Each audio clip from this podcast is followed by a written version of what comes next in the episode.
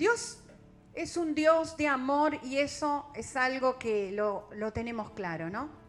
Dios nos ama, Dios ha amado a su criatura desde el mismo momento que, que lo creó, Dios puso ese amor especial sobre cada uno de nosotros.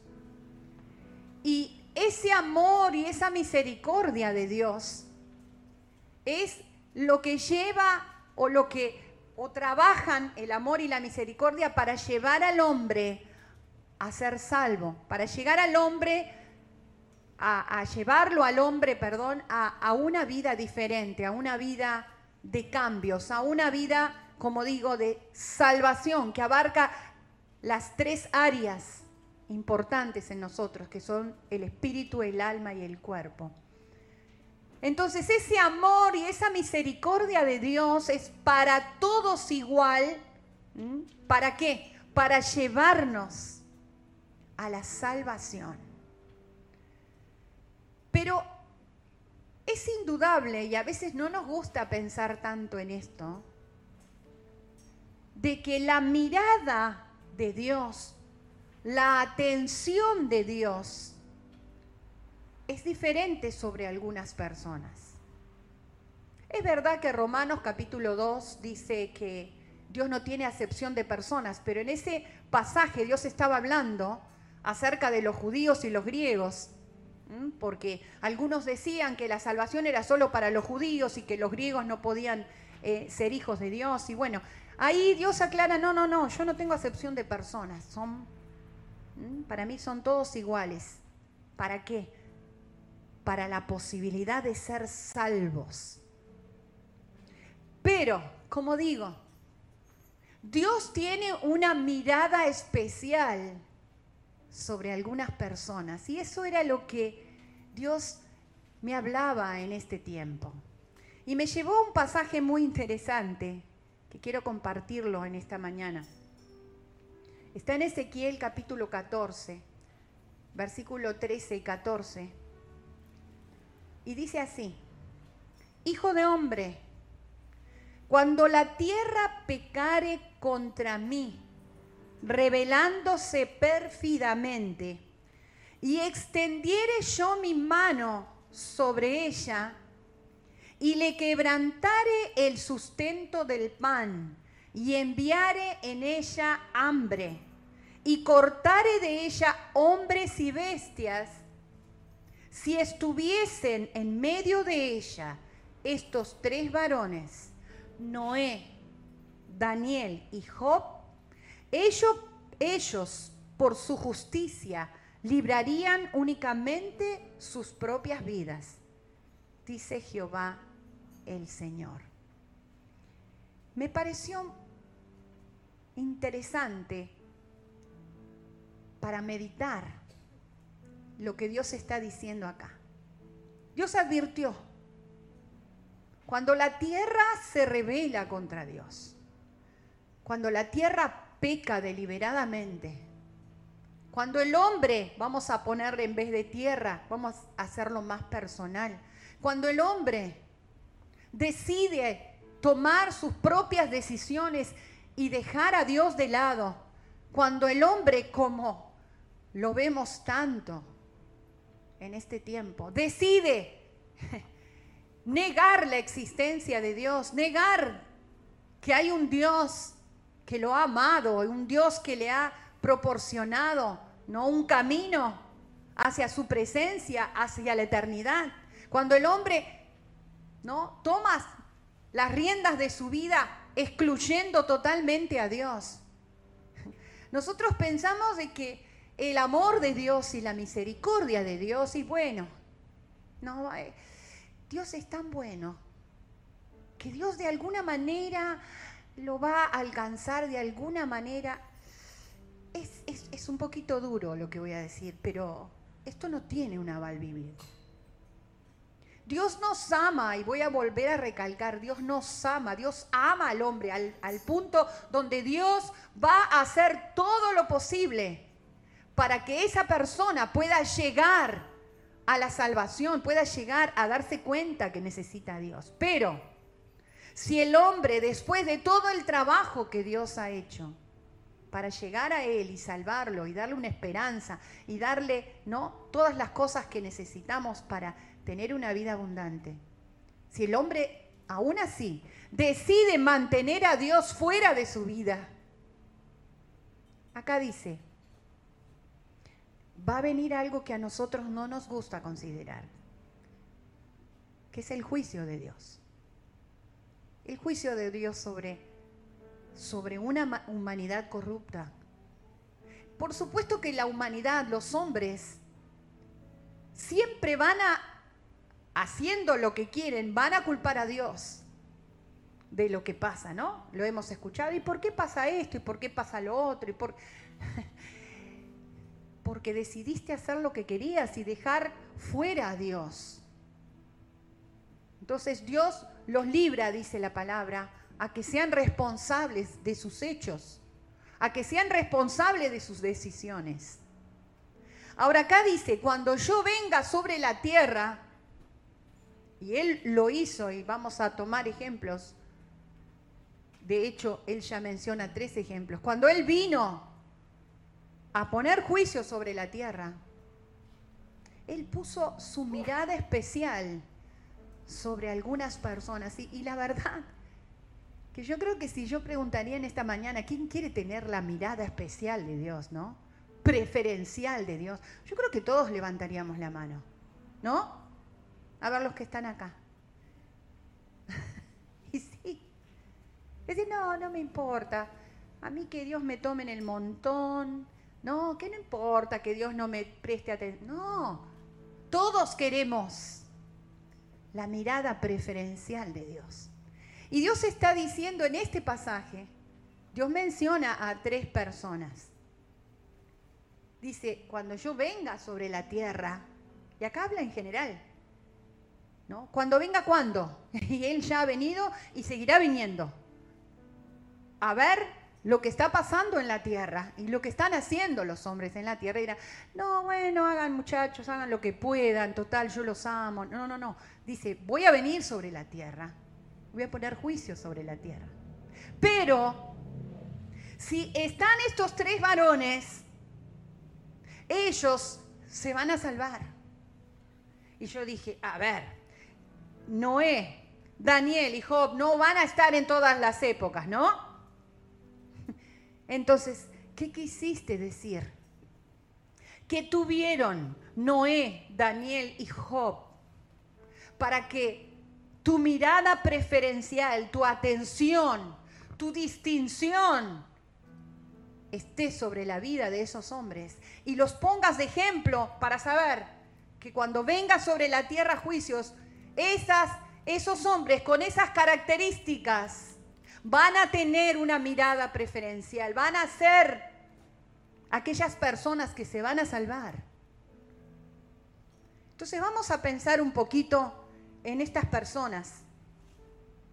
Noé, Noé sí que la tuvo difícil, ¿eh? mi Dios. Si ustedes leen la historia de Noé, dice que la tierra, yo voy a tratar de contar después de tarea, como hicimos con los niños ayer busquen, vayan a sus Biblias, busquen, lean todo el pasaje. Pero dice la Biblia que la tierra estaba totalmente corrupta. Habían llegado a tal grado de corrupción que sucedían cualquier cosa. Los hombres, bueno, se habían desbandado, digamos. Ya no tenían conciencia de lo bueno, lo malo dice, hacían constantemente el mal. O sea, ya no era que hacían algunas cosas bien, no, dice que hacían constantemente el mal. O sea que este hombre y su familia estaba rodeado de corrupción, estaba rodeado de maldad.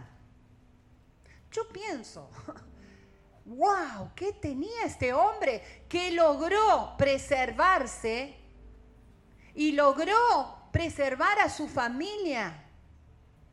Porque hermanos, muchas veces uno dice, yo llevo una vida eh, correcta delante de Dios. Uno trata de llevar una vida, pero a veces es difícil poder preservar a la familia.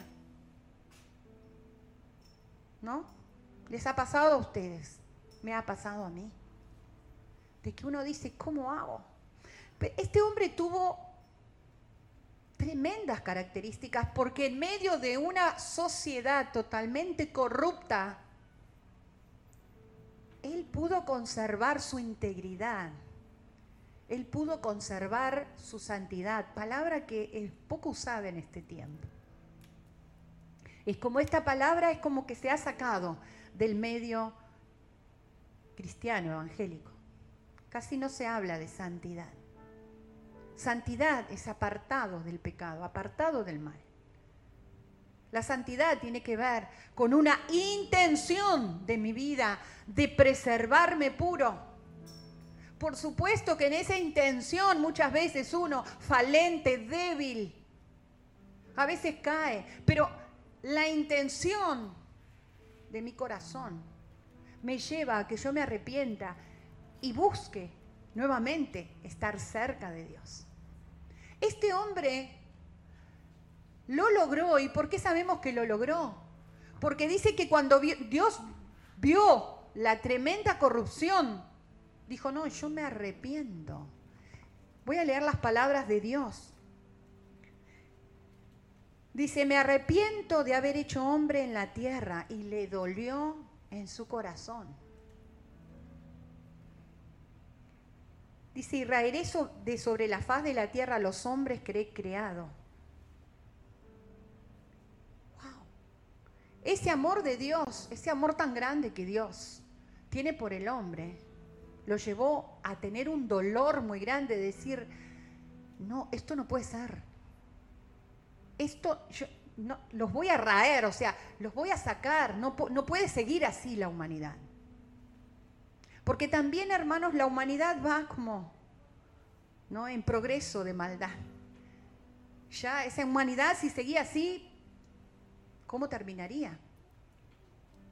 Entonces Dios decide raer de sobre la tierra al hombre y bestias y, y todo porque parece que toda la creación se había corrompido. Pero en medio de esa no podredumbre que había de sociedad y de gente, Dios pone su, mirada en Noé. ¿Por qué? Porque justamente vio que ese hombre en medio de esa sociedad, y, lo, recalco, ¿por qué será, no? Pues nosotros estamos en una sociedad totalmente corrupta.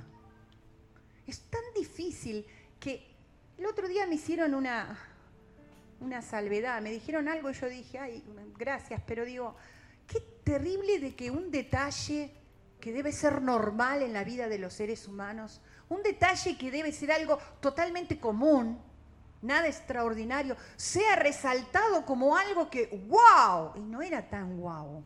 Para mí creo que debería ser normal en todos nosotros, que no lo voy a decir. Pero nosotros estamos en una sociedad corrupta. Claro que es más fácil hablar de la corrupción grande, ¿no? De los políticos, ¿no? de la corrupción, de, no sé, de lo visible, de lo que sale en las noticias. De lo... Pero si nosotros vamos a las cosas comunes de nuestra vida, también hay corrupción. Porque corrupto es torcer lo que es correcto. ¿No? Y uno, eh, eh, como digo, y no, los políticos corruptos y esto corrupto. y yo? ¿Y yo? me mantengo sin corrupción en medio de esta sociedad muy parecida. Quizás no estaba en el extremo, no lo sé, que estaba la sociedad de Noé, pero por ahí anda, ¿no? Está, muy parecida, está muy parecida. En la época de Noé no se habían puesto leyes, ya todo el mundo hacía lo que quería y era aceptable. Ahora es como que se está poniendo leyes para que sea más aceptable todavía. Y Dios viene a Noé y le cuenta a Noé lo que había en su corazón, ¿no? Como decíamos hoy. quiero saber lo que está en tu corazón. Y Dios le cuenta a Noé, Noé, estoy, estoy triste, mi corazón está dolido, porque voy a tener que sacarlos a todos. Pero, miren lo que le dice Dios a Noé. Mas estableceré mi pacto contigo. Y entrarás en el arca tú, tus hijos, tu mujer y las mujeres de tus hijos contigo. Y toma contigo de todo alimento que se come y almacénalo y servirá de sustento para ti y para ellos. Y bueno, y también le pide, ¿no? Que lleve un animal de cada especie para conservar la especie. Ahora, pongámonos en el lugar de Moisés, de, perdón, Moisés, ya estoy saltando Moisés. Pongámonos en el lugar de Noé. La Biblia dice que hacía mucho tiempo, nunca había llovido en la tierra. Creo que no sé si era mucho tiempo o nunca había llovido, no me acuerdo de eso. Pero hacía muchísimo tiempo que no llovía en la tierra. Y Dios le pide a Noé, bueno, yo he visto fidelidad en vos, he visto santidad en vos, he visto que vos no te contaminaste con ellos. Sería interesante escudriñar cómo Noé no, no se contaminó. Porque yo pensaba, ¿no? ¿Cuántas excusas ponemos cuando nos contaminamos? ¿No? Y porque fulano me tentó, y porque, bueno, eh, no sé, fui a hacer esta transacción y el otro no se dio cuenta que me estaba favoreciendo y bueno, pasa, pasó. Y bueno, qué sé yo, iba manejando y, bueno, una infracción que uno tenga de una... Ah, no, es para tanto. ¿Cómo hizo Noé para no contaminarse? ¿Cómo hizo Noé para no tener excusas de conservarse íntegro? No lo sé. Lo que me viene a la mente para mí es que él tuvo que hacer un gran trabajo personal, un gran trabajo en su mente, un gran trabajo en su visión, en lo que dejaba entrar en su visión, en su, en su cabeza, para que todo lo que él veía y todo lo que se movía alrededor de, de Noé no llegara a su mente y a sus acciones. Y este pedido que Dios le hace era totalmente, yo diría más que raro, ¿eh? no sé, atípico, ven y Noé, ya que te he visto así tan íntegro, tan, ¿no? Quiero que hagas un arca. Y yo me imagino a Noé, ¿un arca? ¿Un arca para qué sería? ¿No sería mejor hacer algo que, que tenga ruedas, que vaya por, no sé, por la tierra? Porque ¿para qué voy a hacer un arca? ¿Para qué voy a hacer algo que, que todo el mundo me va a decir, ¿para qué? Hace un arca porque va a llover. ¿Va a llover qué? va a llover. Es fácil, uno lee la historia y no hizo el arca, ¿no? Y se subieron los animalitos. Si Dios viniera hoy y te dijera, mira, fulano, vos que me mirás, vos que estás sentado acá, yo quiero que primero sepas lo que hay en mi corazón, que no tiene nada que ver con la sociedad que estás viviendo, no tiene nada que ver con la realidad que vos ves.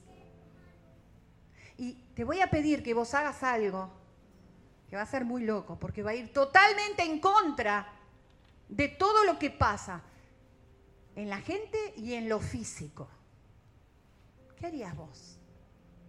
Yo sé lo que haría yo. Yo creo que, no sé, sería un gran problema para mí.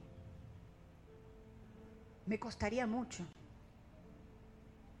Porque, a ver, es fácil hacer y obedecer a Dios cuando las cosas son lógicas, ¿no? No, Dios me dijo que yo hiciera esto y vos decís, sí, obvio, porque esto es lo lógico, esto es lo esperable que hagas en este tiempo, ¿no? Pensá en las realidades que estamos viviendo. Claro, eso es fácil. Sí, sí, sí, Dios me pide que haga esto. Vos pensá en las realidades, decisiones que estamos tomando hoy, en este tiempo. Y sí, va, qué bueno, hermano, Dios, escuchaste la voz de Dios, porque es esperable que hagas esto. Es fácil obedecer a Dios así. ¿Qué pasa si Dios te dijera algo totalmente contrario a lo que la sociedad está haciendo? para mi vida yo pensé, ¿qué oído afinado tengo que tener?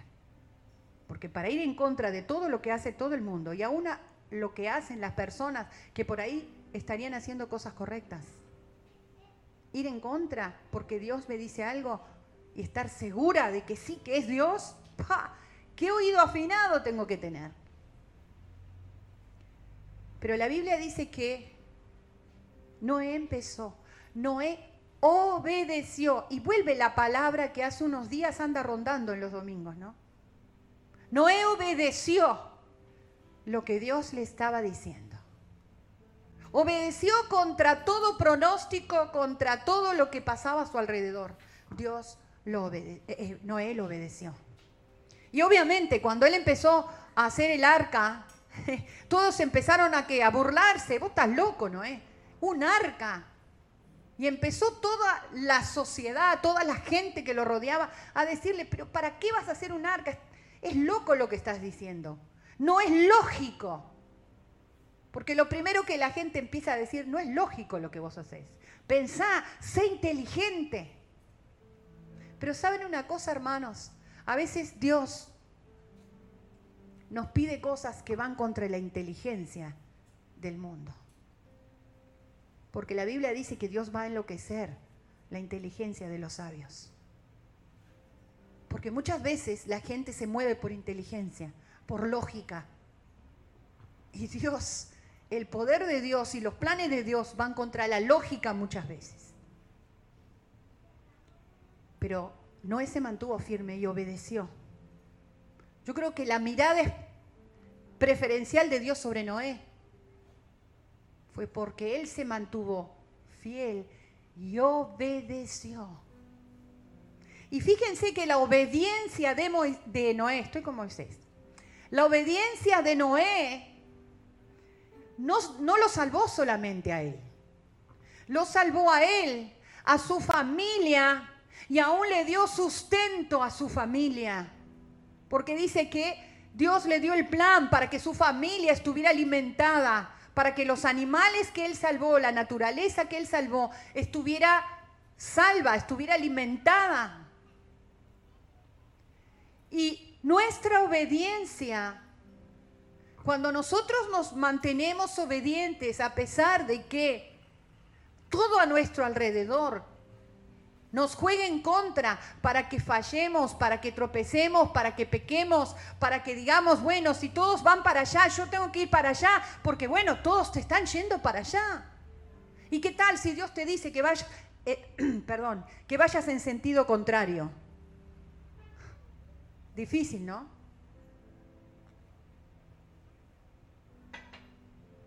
Y ahí tu familia, qué difícil que es.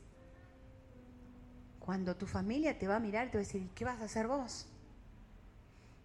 Él dijo, vamos a entrar en esa arca y vamos a ser salvos, porque Dios me dijo eso y estaba seguro. Y obedeció. Lo primero que, que encuentro en esta gente es que no era obediente. Daniel, bueno, hace poco tiempo eh, Ana predicó sobre Daniel. Sabemos mucho sobre Daniel, ¿no? Un hombre, un joven, porque era joven, que también llegó con condiciones contrarias a él, ¿no? Con condiciones de, ¿por qué digo contrarias? Porque él era un esclavo no tenía la situación ideal en su vida. Nosotros muchas veces esperamos que las situaciones sean ideales en nosotros para poder obedecer, para poder mantenernos, ¿no? Correctos, santos. No, no, no. Primero que Dios me responda. Primero yo quiero entender. Primero, ¿no? Las condiciones tienen que estar como yo deseo para después yo me pueda mantener como Daniel, incorruptible. Muchas de las características de Daniel eran parecidas a las características de Noé. Un joven que se le presentó un desafío muy grande en su vida, una oportunidad de crecimiento laboral, una oportunidad donde él podía crecer en esa empresa, que era ese reino donde él estaba. Pero las condiciones para crecer en esa empresa las ponía el rey. Y esas condiciones iban en contra de conceptos espirituales que Daniel tenía. Pero, hey, Daniel, escúchame, vas a crecer, ¿no? Empezamos a darnos las autoexplicaciones. Y vas a crecer económicamente, y vas a poder ayudar, y vas a ser influente para tu pueblo. Y bueno, si tenés que hacer algo que no sea tan bueno, pero bueno, pero vos vas a poder ayudar, y vos vas a poder este, cubrir la vida de tu pueblo, porque bueno, de esclavo pasaste a ser alguien importante en este reino, en esta empresa. Pero Daniel dijo, no, de ninguna manera. Yo tengo mis conceptos y mis valores espirituales y yo los voy a mantener. Y arriesgando, esto es fuerte, arriesgando su vida. Ya no era solamente que arriesgaba su puesto de trabajo, él estaba arriesgando su vida. Porque a ver si descubrían que él no iba a ajustarse a lo que le estaban imponiendo en esa empresa, en ese lugar, él podía correr peligro de vida.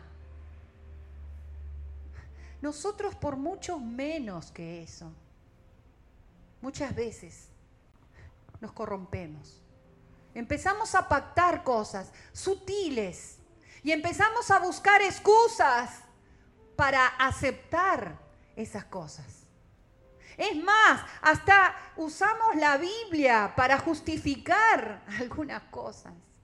Y, esto digo por, lo he escuchado y aún a veces en otros tiempos también lo he hecho. Bueno, pero acá dice que entonces, che, Biblia, ayúdame, por favor, a justificar lo que estoy haciendo. Porque mi mira está en poder crecer en poder conquistar, porque tengo que ser exitoso, porque el mundo me pide que sea exitoso. Y bueno, la iglesia necesita, Dios necesita gente exitosa. Estos no fueron los pensamientos de Daniel. Daniel dijo, estos son mis valores y yo me juego por eso. Esto es lo que yo creo en mi Dios y yo me voy a jugar por eso. Y yo voy a hacer una estrategia porque Dios la ha puesto en mi corazón y me voy a mantener incorruptible y me voy a mantener en esta línea. Y dijo algo que para mí me es tremendamente fuerte. Y aunque Dios no me responda como yo quiero, me voy a mantener en esa línea. ¿Cuántas veces yo soy fiel siempre y cuando las cosas salgan como yo espero. Si las cosas no salen como yo espero, a otra cosa, mariposa. Probé esto, no me dio. Eh, hice lo otro y no salió. Daniel dijo, yo me voy a mantener así. Voy a adorar a mi Dios. Me voy a mantener en esta línea. Responda o no responda a Dios como yo quiero y arriesgo todo. Por supuesto que nosotros sabemos la final de la historia, ¿no? Después de eso uno dice, ah, Dios, esa mirada preferencial de Dios sobre Daniel, lo va a librar de todo, porque el muchacho se jugó. No, Dios permitió que Daniel estuviera en algunos lugares, porque Dios le interesaba demostrarle a Daniel, lo que vos estás diciendo, yo te voy a demostrar que es así. Por eso voy a permitir que estés ahí, en el horno de fuego. Porque sabes, Daniel, yo voy a estar ahí adentro con vos. Y vas a sentir las llamas, pero no te van a quemar. Dice la Biblia, y ahí estaban Daniel y sus amigos y había un cuarto ahí paseándose con ellos, ¿no? Estarían riéndose los cuatro, no sé. Bueno, no sé si serían muy graciosos la situación. Ahí Daniel comprobó, sí, es verdad, lo que yo creía lo que yo sentía de Dios, lo que, la relación con Dios es genuina, porque Dios me llevó al horno de fuego, pero Dios estuvo conmigo. Y ahí después, oh, bueno, pasó la prueba, ya está Daniel, vas a ser, vas a llegar ahí a ese lugar donde yo te quiero, vas a ser prosperado por mí. No, no, vinieron los leones. Pero Señor, si yo te fui fiel acá, ah, no pasó nada en esta, tuve que pasar por todo esto, ah, no, no, pará, ¿Qué, estás creyendo, Dios? No, ahí fueron, pero Dios tapó la boca de los leones. Y Daniel siguió en esa línea de valores, de perseverancia, de ser incorruptible. Y siguió la mirada de Dios sobre Daniel. Y no, Daniel, pero ahora vos tenés que postrarte, tenés que estar acá, tenés que hacer lo que te decimos, porque de lo contrario vas a perder todos los lugares que estás ganando. Daniel dijo, no, yo voy a seguir siendo, voy a seguir siendo lo que fui hasta ahora. Voy a seguir adorando a mi Dios. Voy a seguir diciendo en el, en el, lugar donde yo me muevo, voy a seguir diciendo que yo amo a Dios, que yo creo en Dios, que Dios es quien es y, y, hablar de Dios. No, Daniel, callate, porque si hablas de eso te van a tomar de loco, te van a tomar de que sos no sos una persona moderna, no sos, ¿qué? que hablas pavada, pero si nada se comprobó. Pero ¿cómo? ¿Qué, vas a decir eso, Daniel? Si, si los dioses de nuestros te van a poder salvar, pero tu Dios no. Él siguió diciendo lo mismo. Daniel llegó en sus pasos incorruptibles, con valores firmes y en una misma línea, Daniel llegó a donde Dios quería que él llegara. Y la mirada de Dios estuvo con Daniel. Y Dios lo tomó de ejemplo a Daniel.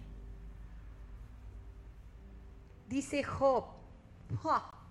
¿Saben que Job es el único hombre en la Biblia que tuvo todas las pruebas que un ser humano puede tener? No lo tomemos como, como regla esto, ¿no? Hay gente que dice, ay, sí me pasa lo de Job. Job fue el único, porque Dios necesitaba mostrar algo ahí. Job fue el único que perdió todo, todo lo que tenía. A veces perdemos algo y hacemos un escándalo. Tenemos un problema y ¡wow! Dios, me muero y pobre. Ay, ay, ay. Yo no sé qué haría si estuviera en el lugar de Job. ¿Qué harías vos? A veces ni siquiera hemos perdido algo, tenemos una amenaza de algo y ya me desestabilizo, ya eh, me agarra la histeria emocional. ¿Qué harías vos? Yo sé qué haría, porque me conozco. Y Dios me ha hablado a través de la vida de Job. Porque sabes que Dios estaba tan orgulloso de Job Dios dijo, este es un siervo que amo. Es un hombre íntegro, un hombre que se preocupa por él y por los demás y por sus hijos. Y ahí. Hasta llamó a Satanás y le dijo, Satanás, estoy orgulloso de Job. Ay, claro, el otro, ¿no? Y sí, Dios, ¿cómo no vas a estar orgulloso? Sí, sí, sí, sí, sí. ¿Cómo no vas a estar orgulloso de fulano, de ciclano? Si le va todo bien. ¿no? Si su familia está bien, si su economía está bien, si... Claro, le va bien. Bueno, está bien. Yo te permito que lo toques. Y en todo el transcurso de las pruebas tremendas de Job, Job dijo, yo sé que mi redentor vive y que del polvo me va a levantar. Él tenía una convicción tan grande que él sabía que no importaba en qué situación estaría o estaba, pero Dios lo levantaría de todas. Dios lo sacaría de ahí. Porque él había visto la trayectoria de Dios en su vida, cómo Dios había obrado en él, cómo Dios lo había, él sabía que todo lo que él tenía lo había recibido de Dios. Se dijo, yo sé que mi redentor vive a ver, ¿en qué situación estoy ahora? Sí, estoy pasando por una situación difícil, tengo un problema económico, tengo un problema de familia, tengo un problema con mi hijo, pero yo sé que mi redentor vive. Y del polvo me va a sacar y me va a sacar de esta situación y yo voy a estar bien porque yo conozco a mi Dios y yo sé que Dios me va a responder y yo sé que Dios me va a llevar a más porque la Biblia lo dice, que Él nos lleva de triunfo en triunfo, pero hermanos, para que haya un triunfo, para que haya una victoria, tiene que haber una situación que me demuestre que yo puedo tener una victoria en Dios. Y eso lo sabía Job. Por eso Job pudo recuperar. No me pregunten cómo, pero la Biblia lo dice. Él recuperó todo lo que él había perdido. ¿Pasó situaciones difíciles emocionales? Claro, sí. Pero él tenía una convicción interna que jamás la perdió.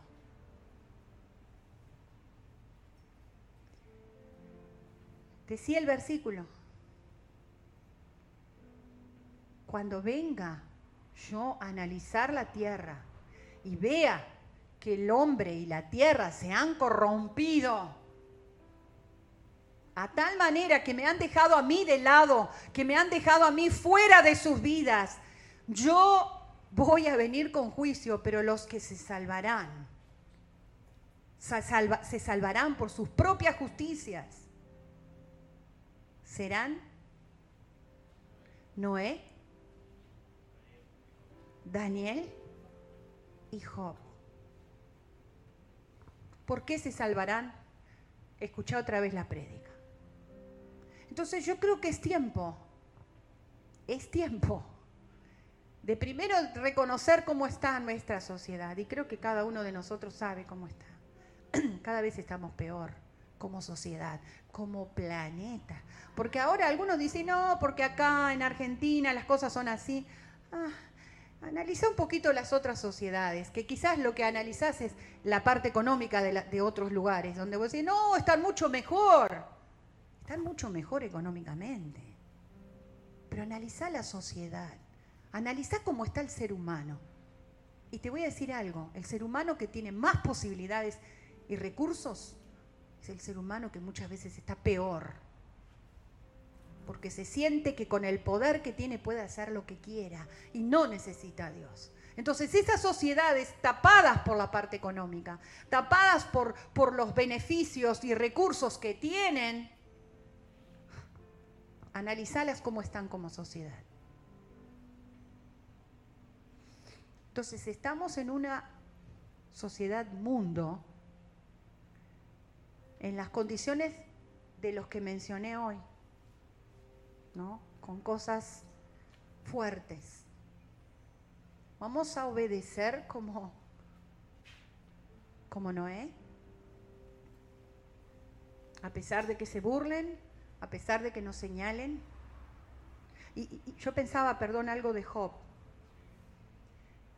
Job tuvo que mantenerse en, en, esa creencia en su Dios, aun cuando su propia, la persona más llegada de su familia, lo señalaba, que era su esposa.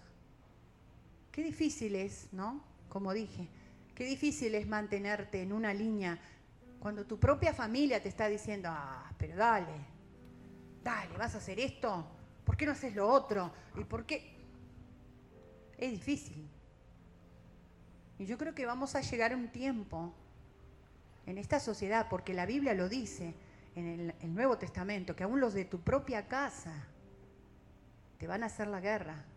Aún los de tu propia casa van a ser tus enemigos. Donde los valores, las convicciones, la forma como te vas a mantener en Dios va a ser muy, muy, muy personal. Porque la salvación es individual. Es individual. Yo no puedo decir, bueno, porque estoy en una familia cristiana, porque mis padres oran por mí, porque, no sé, mis hijos son de la alabanza, entonces yo soy... No, no, no, la salvación es individual. Y esta gente que yo te digo trabajó en su vida individualmente, sin importar a los que lo rodeaban. Y Dios, lo más maravilloso, es que Dios respondió. Y como dije, esa es la frase, digamos, que marca esta prédica, la mirada especial de Dios estuvo sobre ellos. Después podemos hablar de Moisés, ¿no? que tanto lo mencioné hoy. Con esto voy a terminar. La mirada de, que Dios tuvo sobre Moisés, al punto de que Dios ya iba a destruir a todo y, los iba a dejar, iba a dejar al pueblo librado a su voluntad. Dijo, bueno, hagan lo que quieran, yo, Moisés, yo no voy a ir con... Te voy a... No, no, no, le dijo Moisés, no, por favor, y la relación era tan íntima de Dios con Moisés que Dios le concedió y cambió su voluntad. Y Dios los acompañó por Moisés. Moisés logró cambiar la voluntad de Dios. Y después era tan íntima su relación que, que dijo, por favor, yo te quiero ver, yo te quiero ver. Dijo, no, Moisés, ya se te está yendo la mano de tan caprichoso, Moisés. No, no puedes verme, Moisés. Por favor, yo te quiero ver. ¿Y saben qué?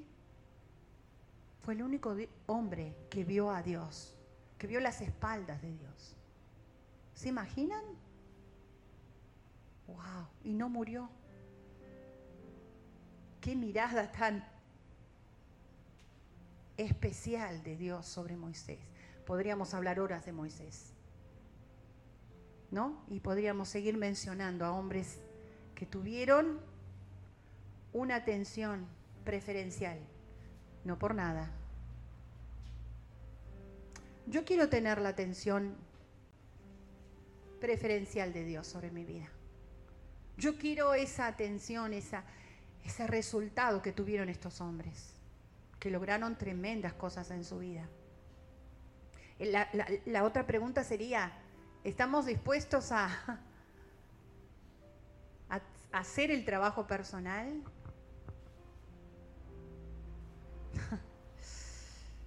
un paneo así me hace observar algunas cosas. ¿Estamos dispuestos? No levantes la mano, simplemente pregúntatelo. Y yo diría otra cosa también, necesitamos la mirada especial de Dios sobre nuestra vida, porque estamos pasando por cosas muy duras, muy fuertes. Necesitamos la mirada preferencial de Dios sobre nosotros. Amén. Vamos a orar. Padre, tú solamente sabes ¿Cómo está nuestra vida delante de ti? ¿Cómo está nuestro corazón y nuestra mente? Nosotros quizás podemos hacer un análisis algunas veces un poco más profundo, otras superficial, y podemos llegar a una conclusión de cómo estamos. Pero cuando el Espíritu Santo viene a nuestra vida y trae convicción, ahí es cuando realmente podemos darnos cuenta de cómo estamos. Y en el nombre de Jesús yo te pido, Espíritu Santo de Dios, que nos guías a toda verdad, que vengas a nuestra vida en forma particular y cada uno de nosotros se pueda mirar. Porque es tan fácil analizar la vida del otro. Pero es difícil cuando tenemos que encontrarnos con nuestra realidad con nuestras excusas, con el explicarte a ti por qué hice esto, lo otro, como si tú no supieras. Señor, trae convicciones en este tiempo. Trae convicciones a nuestra vida. Quita toda superficialidad, quita toda, toda cosa, Señor, que nos hace ser parte del montón de ahora. Porque ah, es como que estamos perdiendo esa característica especial que nos distingue, que tú pusiste en nosotros y que solamente se puede producir cuando nosotros estamos dispuestos a pagar el precio de tener esa mirada, ese toque para que la gente pueda decir, estoy escuchando a tantos, pero oh, estoy ahora escuchándote a ti porque tenés algo especial, porque hay algo raro, hay algo que no sé decir, pero te escucho y veo que es verdad. Y estamos perdiendo eso porque nos hemos convertido en parte del montón. Ya no nos distinguimos. Ya no somos señalados por ser los seguidores de Cristo, como pasaba en la iglesia primitiva, que tenían esa distinción en la sociedad y se daban cuenta que ellos no eran los del montón de la sociedad, eran los seguidores de Cristo. Y ahí surgió ese término cristianos. Señor, yo no quiero ser del montón. Y sé, tengo conciencia de que quizás va a costar pagar el precio. Pero Señor, tendremos tu mirada. Y dice tu palabra que aquellos que andan bajo la luz de tu rostro, no hay cosa, no hay cosa que se nos pueda resistir, no hay cosa que no podamos lograr. Queremos andar a la luz de tu rostro. Y cuando tu juicio siga cayendo sobre esta sociedad, nosotros seremos salvos, como lo fueron Noé, Daniel, Job y tantos otros. Espíritu Santo sigue hablando a nuestra vida. Sigue hablándonos, Señor. Hay gente en este lugar. Y esto viene palabra en esta mañana, hermanos. Hay gente en este lugar que está dormida espiritualmente. Está totalmente dormida. Al punto que la palabra de Dios ha perdido el impacto que debe tener en las mentes y en los corazones. El Señor te dice, despiértate tú que duermes y te alumbrará Cristo. Despertate. Necesitar, necesitas estar despierto en el Señor. Gracias Señor. Bendice a todos los que han escuchado tu palabra. Bendícelos y queremos frutos de esta palabra en el nombre poderoso de Jesús. Amén y amén.